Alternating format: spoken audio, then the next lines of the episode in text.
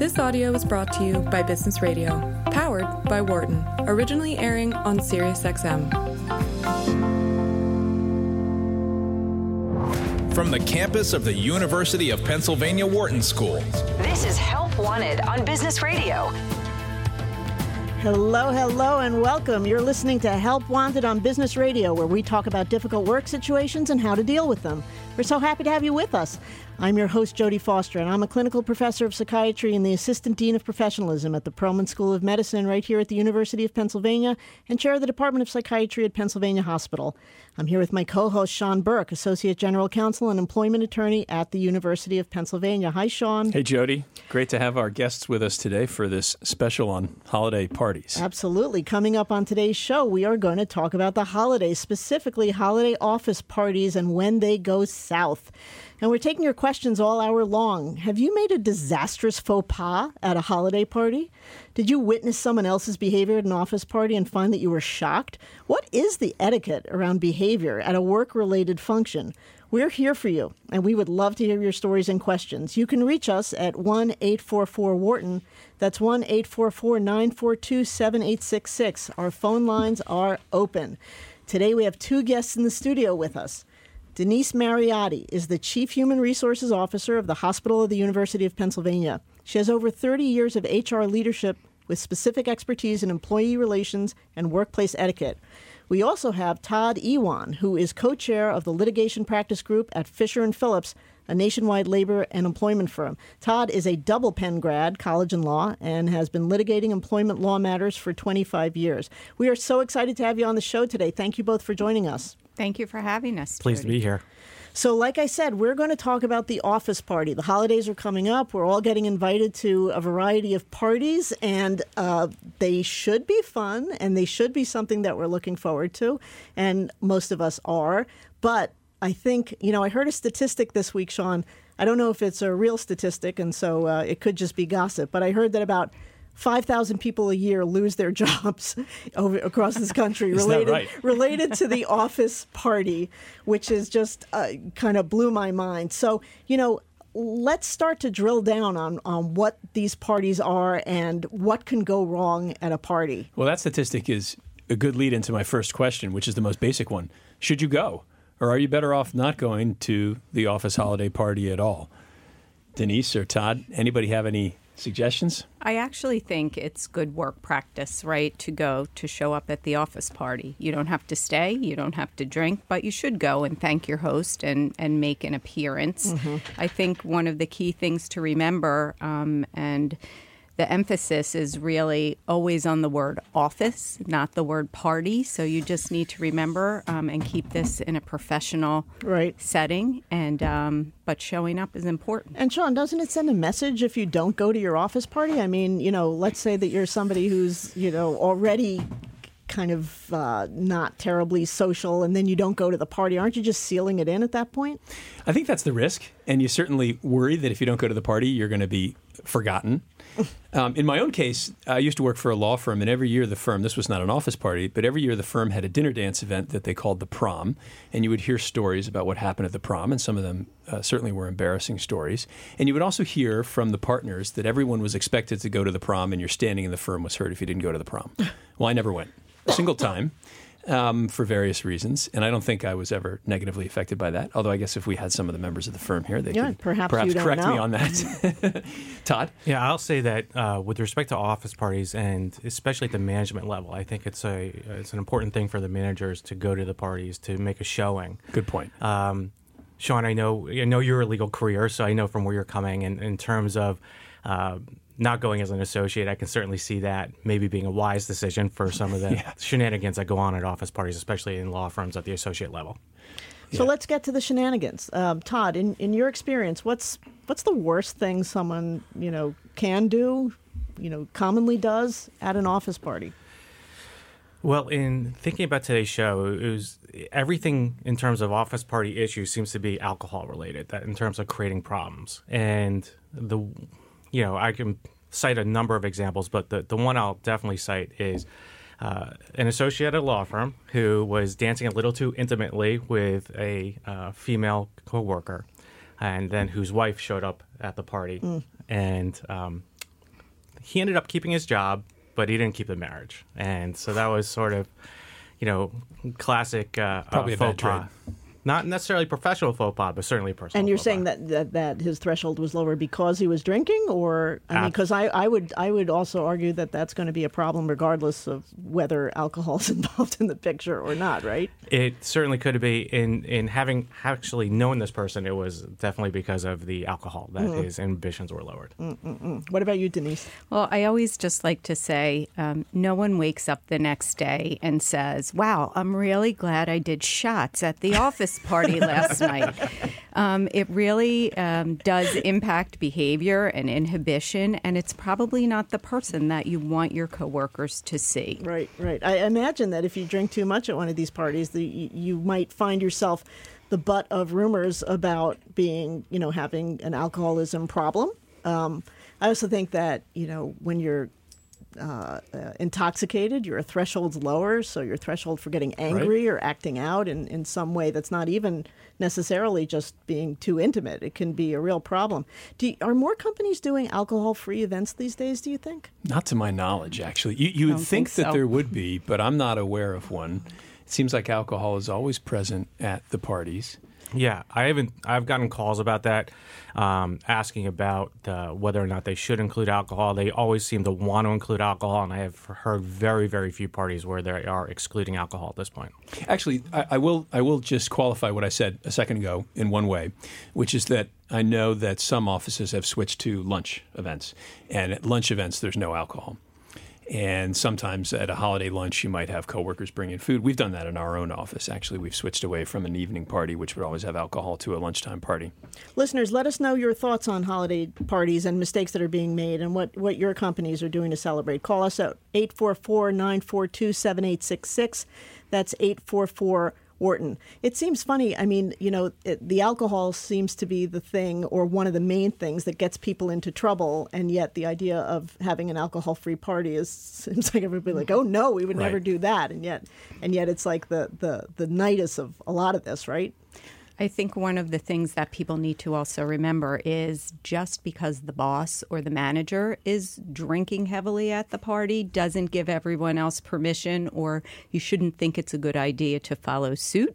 Um, I wonder if sometimes there feels like pressure to follow suit if the if the- exactly. yeah. Um, but you can nurse a drink all night Yeah. or have a soda, Right. or you, know, Right. you don't you don't have to feel that. It is tempting sometimes, though, to think that one is always safe if you're not, as the saying goes, the slowest gazelle, not the one that's going to be caught by the lion. If you're the one who's not the most embarrassing person acting out at the party, are you safe? Um, you, you you probably should. That's probably not the benchmark, though. I'm going to say no. Interesting. so I have another question about how to conduct yourself at a party if you just want to get credit for being there and you're not going to do anything too risky. When do you go? Do you go early and leave early, or do you go late and stay late? Denise, you're I don't know if there's a hard, fast rule, but I do think showing up early before everyone may or may not be inebriated, making sure people see you, that Right. you acknowledge the host, um, and, Exactly. and saying hello to people when they actually can remember that you were there is probably the best strategy in my Right. mind. I agree. And I think, you know, especially with something like a retirement party, which may have nothing to do with the holidays, you want to go, you want to be seen, you want to uh, say your th- expression of gratitude or thanks to the person who's retiring, go early and stay for the speeches, and then after that, you can leave. That's a pretty clear guideline in that Right. setting. It's good advice. Obviously, uh, the people who are taking this advice are likely not the ones who are going to get into into the kind of trouble that we're talking about. Right. The um, uh, you just reminded me about a uh, retirement party I heard about where um, the uh, one of the leaders decided that it was a good idea to hire a stripper. What year to, is this? to celebrate? This is uh, surprisingly not too many years ago, but thought it was a great idea to have a you know a stripper do all sorts of things to celebrate the retirement, and um, as you can imagine, a lot of people found that distasteful. And That's just it's just a case of astounding misjudgment. I remember, and it was probably 22 years ago now. I interviewed at a law firm in New York, and I won't say which firm it was. The firm had recently uh, been the um, subject of a scandal in the press because it was reported that they had taken out their summer associates to a strip club at the end of an outing night, and and it was discussed during one of the interviews I had. during a lunch with members of this firm, and one of them looked at me and said, "Sean." You wouldn't raise an issue if we took associates to a strip club, would you? and you think, you know, this is 22 years ago. It was, it was astonishingly stupid question. How did you answer? Even then, I don't recall. I probably mumbled something. Anyway, I did not end up at that firm. So, um, is it a is it a good idea to uh, save your the thing you've been wanting to ask your boss or your colleague for the holiday party? oh, this is a great question. Yeah, is it is it is it uh, the right time to say, you know, I really I, I'm due for a raise, um, so maybe I'll bring it up with my boss at the holiday party. Todd, what do you think of that?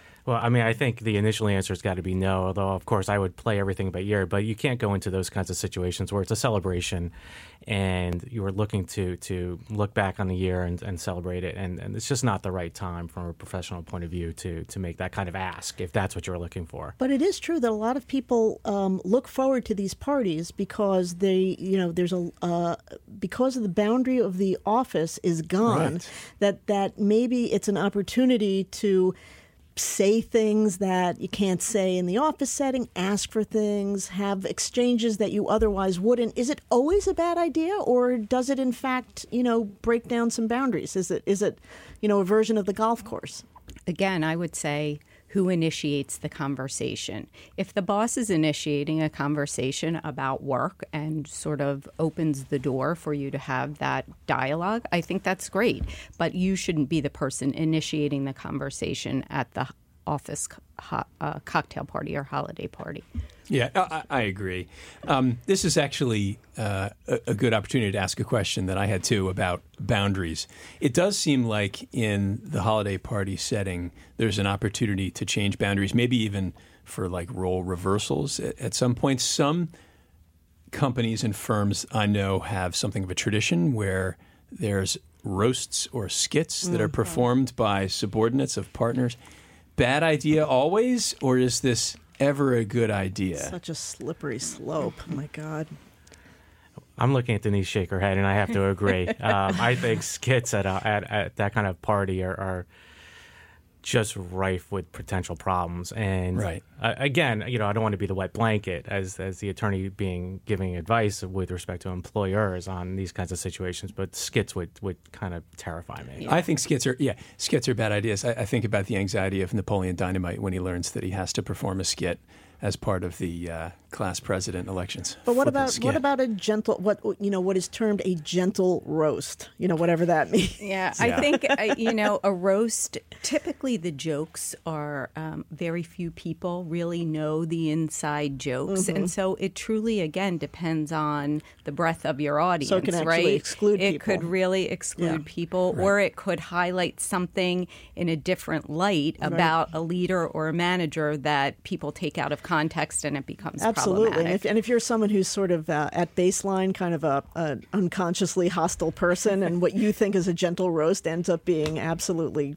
a barb uh, compared to somebody who's who's kind of truly gentle in the approach. Yeah. Agreed. Well, beyond just the subjective um, differences in the way that people look at roasts, has the culture in the workplace changed so that what's permissible or what was permissible 10 or 20 years ago is really not permissible anymore? Is that, Denise is nodding yes. What do you well, think? I think we live in such a highly sensitive world right now, right? We all have to be careful about what we say and who we say Right. it to. And I think Right. we've become hypersensitive that we actually um, run even a greater risk of offending people with things that were not intentionally meant to be.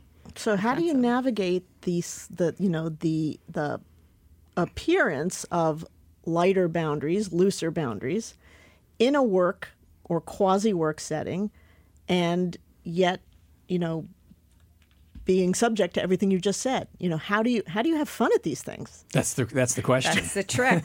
Right? Frankly, I think the answer is you probably don't. Probably most save your of the fun time. for something else. Save your fun for something else. Save your sense of humor for something else. Ask your coworkers how their kids are doing in school. That's a sure way to get them talking. This is sounding like a pretty boring holiday party though. This is this is You're, you're- well, you're you're mitigating your risk. Todd, what do you think? Is Yeah. there?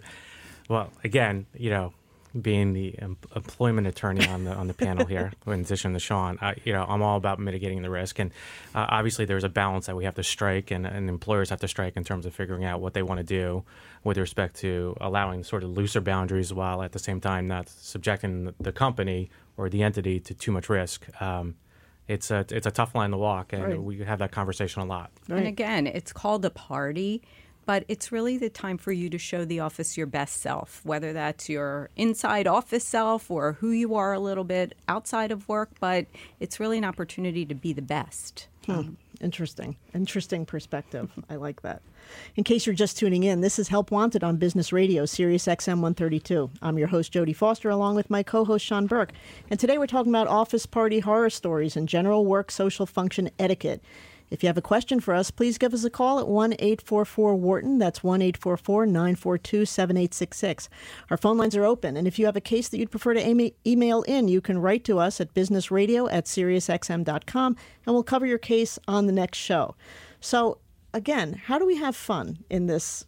In this new era, because I, I do think you can still have, I, I do believe that you can still have fun without being you know, intoxicated or sexually inappropriate. I think I think I think that fun is still an option. And so, Right. you know, I think you know, if you're in a, a great work environment, you're having fun during the day anyway. And Right. being at a party could be an opportunity to just have more fun of of the same kind, you know, with those same people, right? Yeah. So Well, yeah. Denise, have you been to a party that was fun? Um, yes, I think all parties are fun, but uh, you know, I Oh, not sort all of them. That's not well, the case. Well, you make it fun. I mean, really, Okay. having conversations with people that at, that you work with that you normally would not be able to have or you wouldn't have in the course of a regular day, I think just opens um, opportunity to build teams, build relationships, and again, it's an office party. So um, I think those opportunities really are are, are fun. Give us an example of a setting that produced a fun party. Um, you know, we do typically a dinner um, with our, our team, Okay. a, a dinner at a lovely restaurant.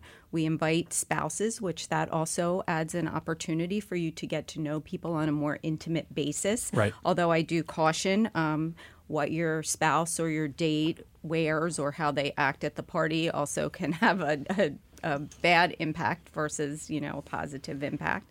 But i think um, creating an atmosphere that is a little bit more formal that doesn't allow the opportunity to get so crazy is probably um, wh- where you could have some fun but keep it professional keep it in the office spirit We're talking to Denise Mariotti, the Chief HR Officer of the Hospital of the University of Pennsylvania, and Todd Ewan, co-chair of the litigation practice group at Fisher and Phillips. Give us a call, 1 844-942-7866, 844 Wharton. That's an interesting topic, spouses and partners at a party.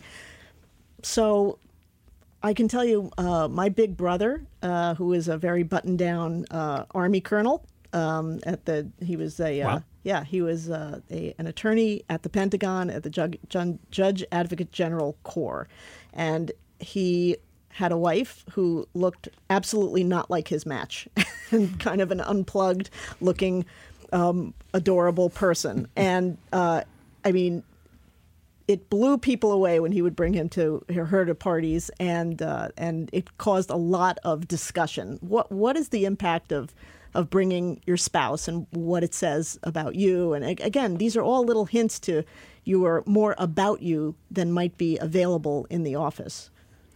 Yeah, so it's, it, that's that's really interesting in the way you, you frame that. I, from my perspective, I look at spouses as being sort of a calming influence with respect to a party. Um, Depends on the spouse. Uh, That's that's, that's absolutely true. Certainly, uh, in my experience, it's generally a calming influence on the at least on the employee.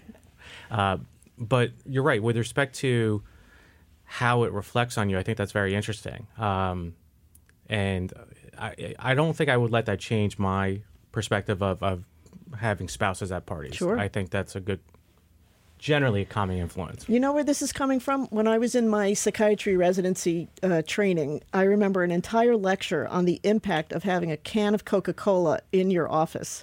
That you were letting you, you were letting the client know that you were a Coca Cola drinker, and that was something about you. And I think this is kind of what we're talking about as, as we bring our spouses or as we bring our less, you know, significantly boundaried self. We're letting people know more about ourselves and who we are, and that has impact. And is that a good thing? Is it a bad thing? I think it depends, right? I think it brings up an interesting concept about boundaries and working, you know, how you work in the office and what you let people know and what you want people to know. I can personally tell you, I never bring my husband anywhere. Um, I hope, Peter, I hope you're listening, but it has nothing to do with him. But I view. I think he's still in the basement. He may yeah, not hear you. He may not hear me. I view these these after after work functions as an opportunity for me to engage with with coworkers whom I might not uh, not otherwise have the opportunity to really have an intimate conversation with. Mm-hmm. And so worrying about him? Is he having fun? Is he right. talking? Or people talk? You know, is a distraction that, for me personally, um, I just I just have cho- chosen and to it's avoid. also an opportunity for you to sort of uh, display your own identity outside of the dyad, exactly. which which for some and he people, is a great guy. Don't get me wrong, but um, I you know, you. I believe you. Anyway, all right. So, what about? So here's something that th- this has driven me personally crazy. What about the function that's not a work function, but everyone from work is there? Like, what are the, you know, let's say something happens at something like that. I'm going to a wedding, I'm going to a bar mitzvah, and it's not sponsored in any way by the institution or the office, but everyone's there from work. Am I responsible in the same way? There's a way in which you may be potentially responsible. Todd, I'll let you answer first. Yeah, no, I agree. I think there's definitely a way in which you, you can't be responsible. I mean, my knee again, as I joked with you all before, you know, the, my general answer as an attorney is it depends. Um, but it was something that that um, I would we would definitely have to look into based on the facts of the situation. Um, when you're around work people, I you know tend to to want to advise people just to be very careful about the way you conduct yourself. Um, Here's the way, way come back. Yeah, I agree. Here's the way that I would put it the job is not responsible for what happens in the moment at that event that is not a work sponsored event. But if something happens at that event, the job may be responsible for reacting to it, right? If there's some inappropriate interaction between two people who work together eh, at that Saturday night at the wedding, and the supervisor is not there to see it, but learns about it on Monday morning, and those two people have to continue to work together, the supervisor may need to do something to address the fact that these people are not going to be able to work together in the same way. Yeah, and um, let's not forget, social media adds a whole nother level of complexity right. and element to what happens yes. at events that are not, you know, work sanctioned functions. So, so is it fair to say, and I'm saying this because this is what I have come to uh, uh, believe for myself, that we are always at work? Yeah, you are always at work nowadays. I yeah. mean, it's you're not, and, it's and uh, I actually think this is an unpleasant development of modern life. Mm-hmm. And uh, I'm generally an optimist, but I'm pessimistic about this particular point. it, you are always at work in the sense that if you do something that's outrageous enough that it's and it gets recorded in some way, whether by video or audio, or posted to the web and then circulates, it can affect your standing in your job in a way that 20 years ago would not have been the case before the internet, before the ubiquity of cell phones that can right. record audio and video. It really is true. So, how do we get away from work? How do we escape work? Where is the safe spot anymore where we can, you know, be completely without fear of repercussion for, you know, what we're thinking, doing, acting? Well, where is that place? It's not at the office party, but where is there? That, that is true. Is there such a place? Interestingly, I have found that place to be an escape room with my 13 year old son. okay. Actually, for that hour, I right. can't do anything except yeah. do that thing. And I guess I would uh, recommend to people that you find those things where you're literally forced to not have access to your devices right. to and where you know what you're doing is you know perfectly fine i mean obviously not doing right. anything objectionable in an escape room and you know and and those are the ways we have to escape now. Vacation doesn't count anymore. I mean, I get contacted all the time escape. on vacation. Yeah. Right. I'll give you one example. It's random and it's far away. Paisley Park, where Prince lived and recorded. When you go to this place, which is now a museum, they take your cell phone and they put it in a box. Hmm. And and and I thought this is odd, but actually I realized halfway through the tour, it's great because otherwise people would do nothing but take pictures of the various things on the walls and you'd never get to see them. Right. That's one random example. Oh, it's a good example. They, but s- they say what happens in Vegas stays in Vegas, but that doesn't seem to be uh, true anymore. and the ramifications of what you choose to do in public always can have either a positive or negative impact on your your work environment Yeah. and how you are seen and viewed as an employee. Denise, you mentioned social media um, a few moments ago, and you know, I'm thinking about after the party when everyone goes home to post the pictures and to post, um, you know, their thoughts about the party. That's another huge area of of kind of complexity too, right? Absolutely. And people post everything. You know, as the mother of two millennials, I can tell you they post every meal, they post every friend, they post every party. Um, and Who's interested in their meals? them? They are.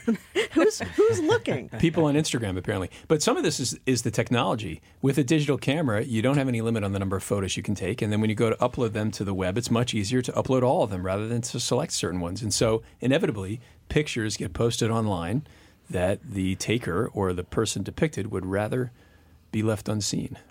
And isn't it true? Um, uh, well, actually, for all three of you, that if you um, post something online and you happen to be wearing the you know company logo while you are kind of talking about whatever you're talking about, you're even that much more liable for for what you are talking about.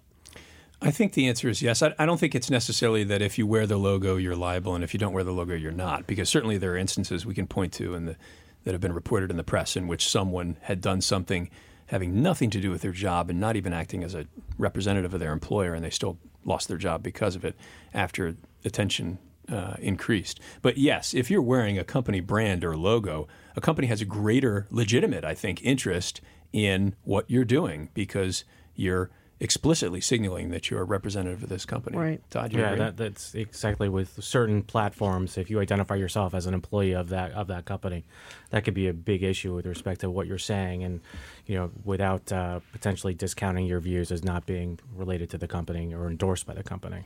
right. Right. What about going home from the party?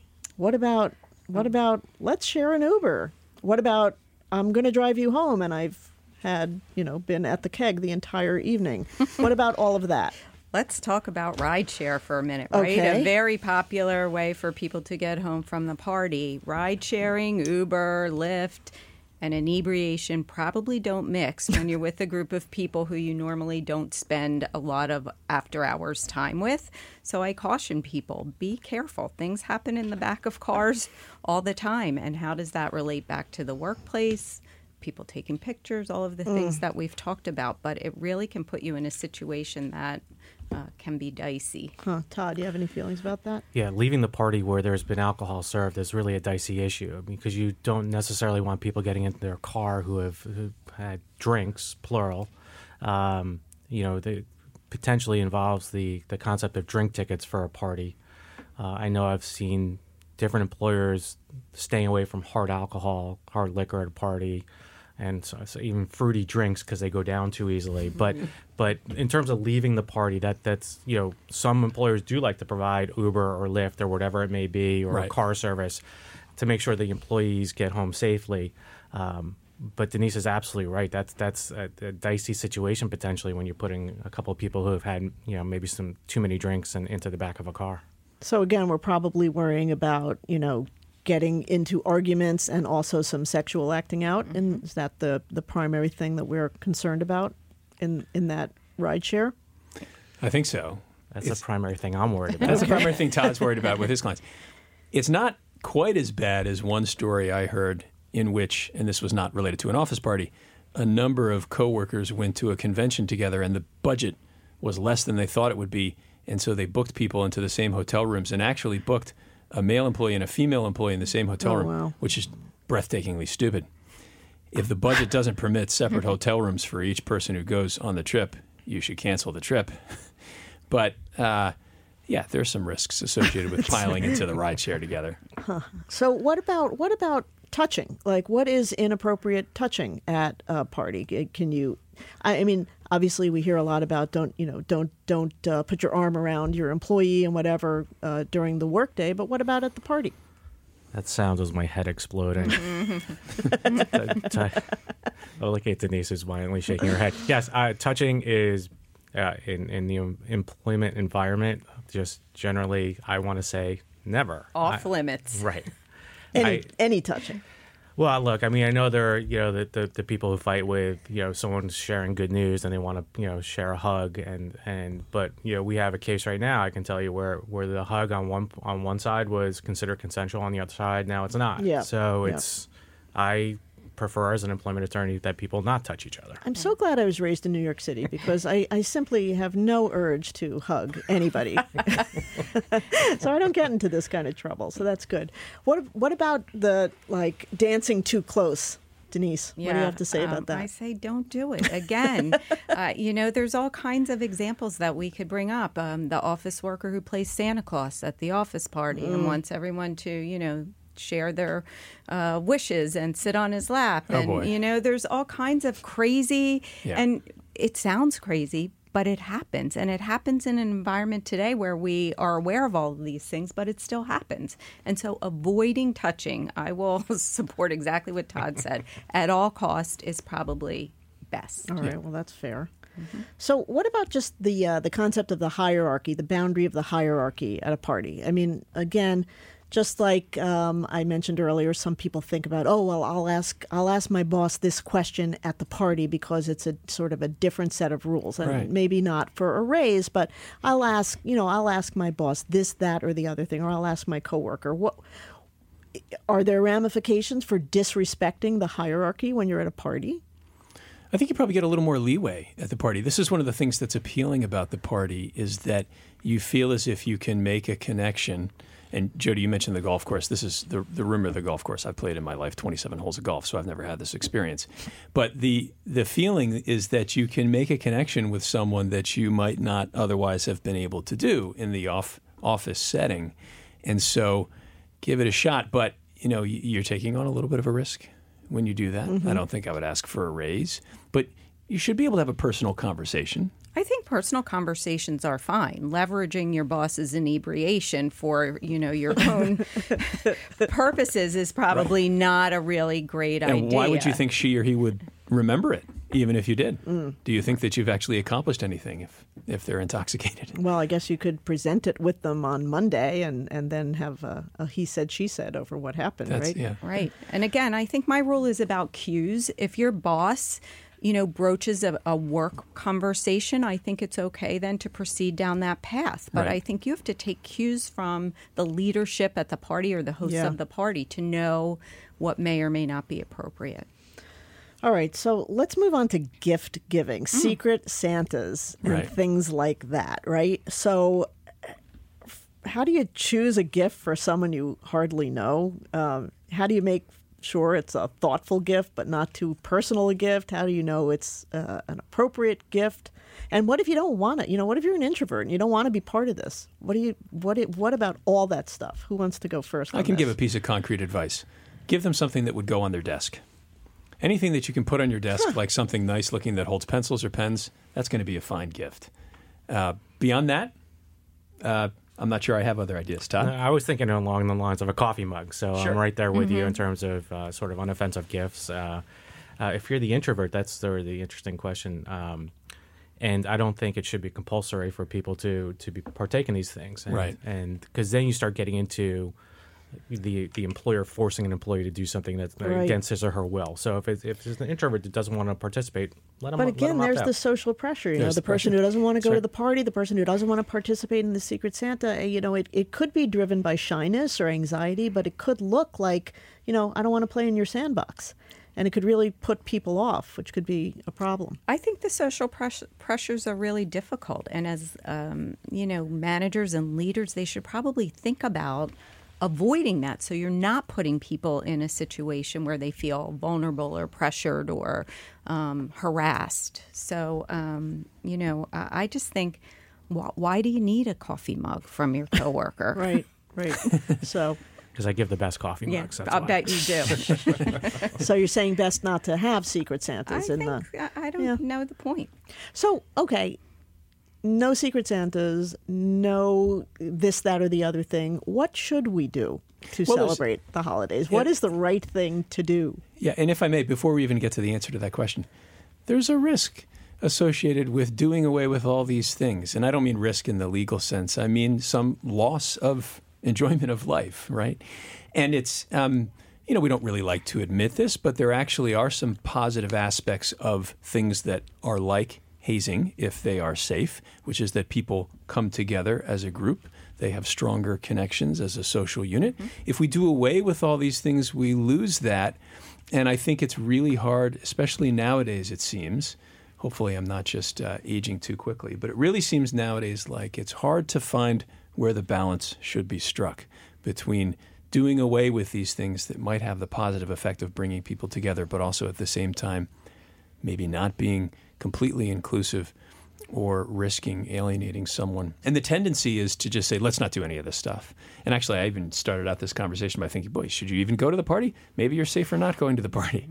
But, but you do miss out on some things if we, if we uh, are always risk averse. So where's the balance? Maybe that's what you're asking. Yeah, it Jody. is. Listeners, let us know what you think. 844 942 7866. That's 844 Wharton. I think you asked the question uh, to me earlier before the show, Sean, about like what is it that makes us sort of want to be seen in a different, a little bit of a Right. different way, um, and yet it's it's rife with all these perils. You know, what what drives us to do it, uh, even though it sounds like the better part of valor Right. is to just sort of keep your hands in your Right. pockets and sit in the corner. I mean, what what is that? Anyone have any thoughts about that? Denise? I mean, I think it's what makes humans humans, right? If everybody Right. was like us or thought like us, the world w- would be very boring. Yep. I think putting it in context and people understanding professional environments and boundaries comes with a level of maturity. And we're also mature in this room that we sort of understand that. But when you think about the different generations that you work with, um, really helping them to understand, I It's think, is more of the obligation than actually saying they're terrible because they acted in a certain way. We have to be cognizant of, of what the boundaries are that we want to set and being aware of what people may or may not understand from a social context. That's absolutely true. I, I'm very glad we're not having this conversation, you know, 30 years my junior, because I would uh, have very different perspective on all of this. And yeah, I think you're right. A lot of this is developmental, and a lot of it is is sort of learned from. And I do think that as people, to your earlier point, we do want to be known and we want to be seen. And Right. you know, uh, I've always said that um, the best way to get to know somebody is to simply shut your mouth and let them talk because Right. people really do love to just hand themselves over to you on a silver platter. And it's not because they're gullible or, or, or stupid, it's because we want to be known and we Right. want to be Right. seen. to varying degrees. I mean, this is one of the things that some of our guests over the past few weeks have emphasized to us. The notion that bring your whole self to work, which I think is sort of a problematic notion for some of the reasons we discussed, but but it's very appealing to say bring your whole self to work because people will appreciate their workplace more when they feel that they're being known mm-hmm. and they gain dignity from that, which um, Kim Scott talked with us about last time. Um, and uh, yeah, there's a lot of reasons people people want to do that. To your to your question about so why go to the party, I think Denise said something earlier that's really helpful. I mean, hopefully we're all going to work with people that we like. Right. I know I am. Hopefully everyone else is. and to see them in an environment outside the workplace where they're not necessarily the pressures of work, and you can all you know kick back, have some food, a drink or two, or whatever it may be, but you're not in that environment where it's necessarily the pressure of the workplace Yeah. or the pressure cooker, whatever it may be for each individual. To me, that's one of the reasons you know I like office parties, and it's to see these people outside and to be able to socialize and develop a deeper connection Right. uh, with them. Yeah, I mean, when you think about it, we spend so much time with the people at work. We spend so much, really, probably more time with our, you know, colleagues at work than we necessarily do at home. It's so funny these relationships because we spend all this time with the office people, but our relationships are not intimate, and we spend less time conceivably with the people at home, but they are intimate. So we have a whole set of rules for those relationships and a whole set of rules for the office relationships, and ne'er the two shall meet. And it, it can be kind of confusing, can't it? I think so. I also think um, we need to remember that the holidays aren't necessarily a happy time for everyone. Right. And we make That's that true. assumption as we go to these parties because we don't necessarily know what baggage or people have or what people are bringing with them to work or leaving at home. And so it's not a joyful time necessarily for everyone. And so that becomes part of the milieu of all of this, you know, That's- that's- social context. That's a really, really good point. This is Help Wanted on Business Radio, Sirius XM 132. I'm your host, Jody Foster, along with my co host, Sean Burke. Today we're talking about the perils of the office holiday party with Denise Mariotti and Todd Ewan. If you have a question for us or for our guests, please give us a call at 1 844 Wharton. That's 1 844 942 7866. So, Denise, you bring up a really good point about that the holidays have different meanings and different uh, uh, sets of feelings for different people. What do we do with that? I mean, how do we how do we uh, do we suss that out? Do we determine whether the holidays are trigger points for people before we do certain things? How do how do we approach that very question? Todd or Sean, do you have any thoughts about that? It's a tough one. It is a tough one. I think I think my first answer is that I'm probably not personally well equipped to suss that out, but I think that what my inclination would be would be to just try to be welcoming to everyone who is invited to the party and encourage everyone to be there. I actually think that it doesn't matter so much exactly what takes place at the party provided that you don't cross some of these boundaries we've been talking about. So long as there's a connection, visual connection, maybe a handshake, a smile, that can mean a lot to people. Mm-hmm. And and it's really not even what gets communicated, the substance of what, what gets communicated. I'm thinking to some conversations that I have. I see people on campus and we say sometimes literally nothing sensible at all. But when I see them, it's a gratifying encounter to be seen by someone and to see someone that you don't see very often. Yes. There's that is something that really enhances your overall sense of well-being, and I think the social science backs that up. Oh, I think you're absolutely right. I'm thinking about all of the uh, the people who come back from parties and say, you know, oh, so and so said hello to me, you know, and it has Right. such meaning because that person that, that they knew my name, this, that, or the other thing. You're right. Right, right. And and I uh, I'm sure Denise would echo this, but in terms of having the managers or the supervisors who are in a position to to potentially know of issues with their subordinates, um, you know, maybe have them be a little bit more sensitive and, and Yeah. seek the person out during the party and and, and you know. And not Shake a hand. everyone's Yeah. intuitive to that, right? Right. Not Yes, everyone right, gets that. right. So being the person who can go up to your boss and say, hey, did you know that Jody whatever um, i think they often appreciate getting that it doesn't have to be the detailed intimate information right. but just saying hey you they want their party to be successful so how to include people or how to acknowledge that or understand why someone's maybe not participating i think is helpful Yep. Yeah, you're right. What about on a different topic, accepting of gifts? That's another thing. I mean, have you ever been presented with a gift and felt very awkward about what it was or, um, you know, what it meant or was it Are we talking just or- about the workplace? We- I'm only kidding. I, I would say a workplace gift should almost always be accepted with a smile and a thank you, and then Well, what if, you know, what if it's a car? Oh, well, I mean, then maybe you're being presented with something that creates a conflict of interest or some Im- improper business transaction. You should never accept a gift from a counterparty to the transaction that you are responsible for negotiating on Whoa, behalf what of is your whoa, boss. whoa, whoa, what does that mean? What did you just say? Legalese. Whoa! Someone just changed language here. Well, imagine if you're in charge of a, of a sale transaction on behalf of your company, and the person that you're negotiating against says, "After we're done with this, I'll give you a gift." You should absolutely not accept that gift. That is puts you in a compromising position. Now, that's not a holiday situation, but if we're asking in general, that's one situation I can think of where you should not accept a gift. I mean, when you go to a party, typically, if you have good manners, I think you bring a host or a hostess gift. But is that appropriate in the workplace when your manager is actually, um, you know, hosting the party?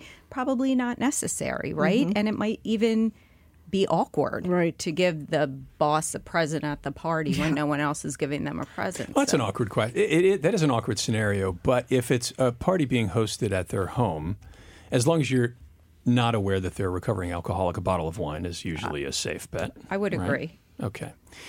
Um, I have a question that's broader than just office holiday parties. Uh oh, here it No, comes. it's okay. It's I, I hope it's okay. I think it's I think it's an important question actually. Many workplaces strive to foster work-life balance, and they also strive at the same time to foster morale.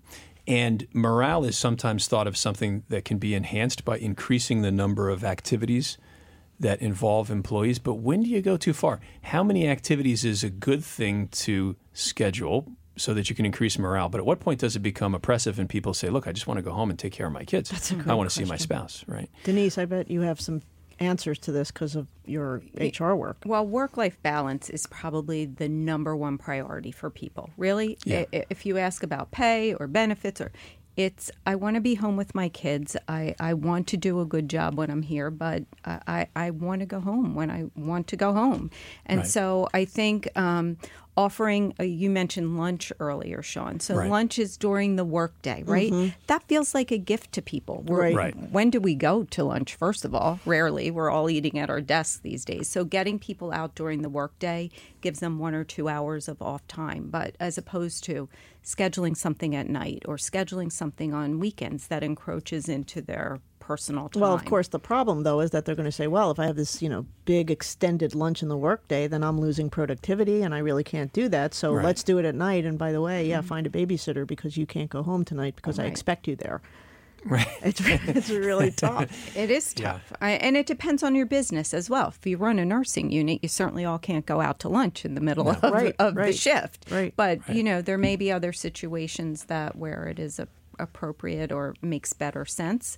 But work life balance is definitely uh, uh, something that you should consider when planning these things. Todd, are are there limits from an employment standpoint to how much you can expect of an employee in this regard? Like, you know, you have to have fun with me. You have to, you have to, you know, uh, do this this thing with me because we're we're building our team and and it's nights and weekends and whatever it is. So without getting into too much of the too many of the weeds with respect to comp issues and pay issues, there there's certainly a pay issue if they're required to be there Right. at an event.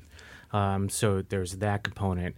Uh, in terms of you know to, to the question Sean posed and what I was you know initially thinking is uh, again it depends. A lot of it's going to be based on the workplace and, and what the what the environment is at that workplace. And you know there may be some workplaces where hours and hours and hours of, of employee activity is exactly what everybody wants, um, but not for others.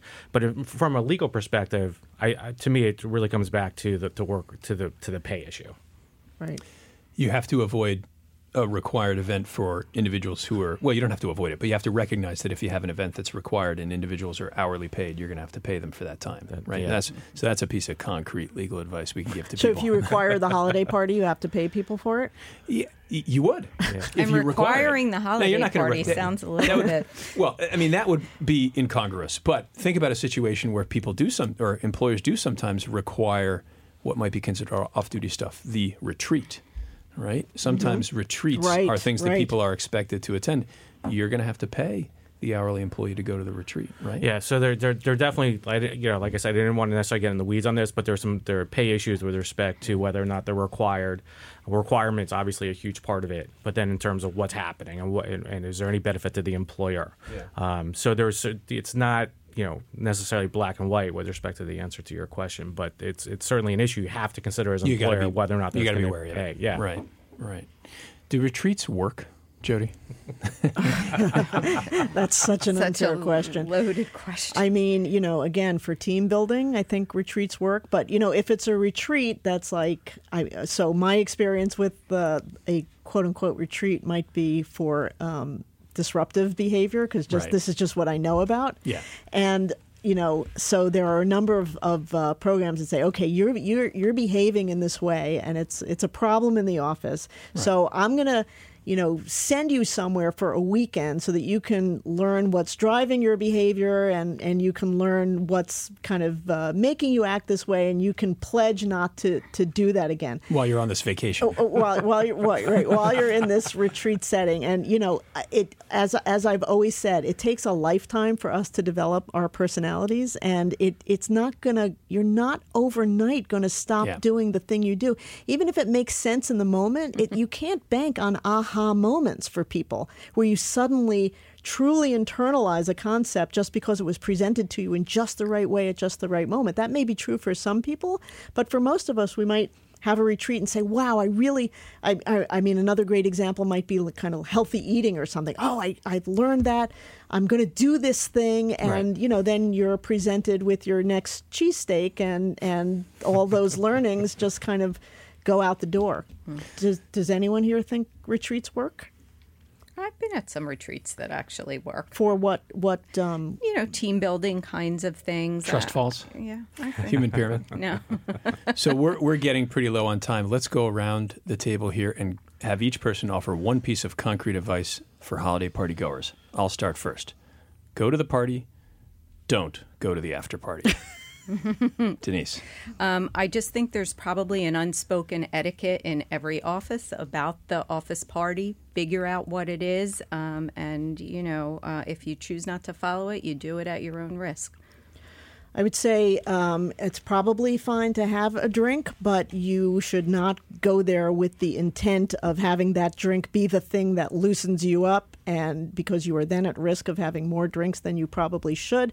And that, in and of itself, is going to be an enormous problem when you do something that you regret. I love what Denise said. Nobody wakes up the next morning and says, Wow, I am so proud of how many shots I did last night. go, say hello, make your rounds, have a drink, limit your drinking, and then go home. that all sounds really good. Well, that's a wrap for today's show. Thank you all so much for joining us. If you missed any of the last hour, check it out on demand on the SiriusXM app. And be sure to follow our channel on Twitter at SXM Business. For more guest interviews, check out our Wharton Business Radio Highlights podcast on iTunes and Google Play.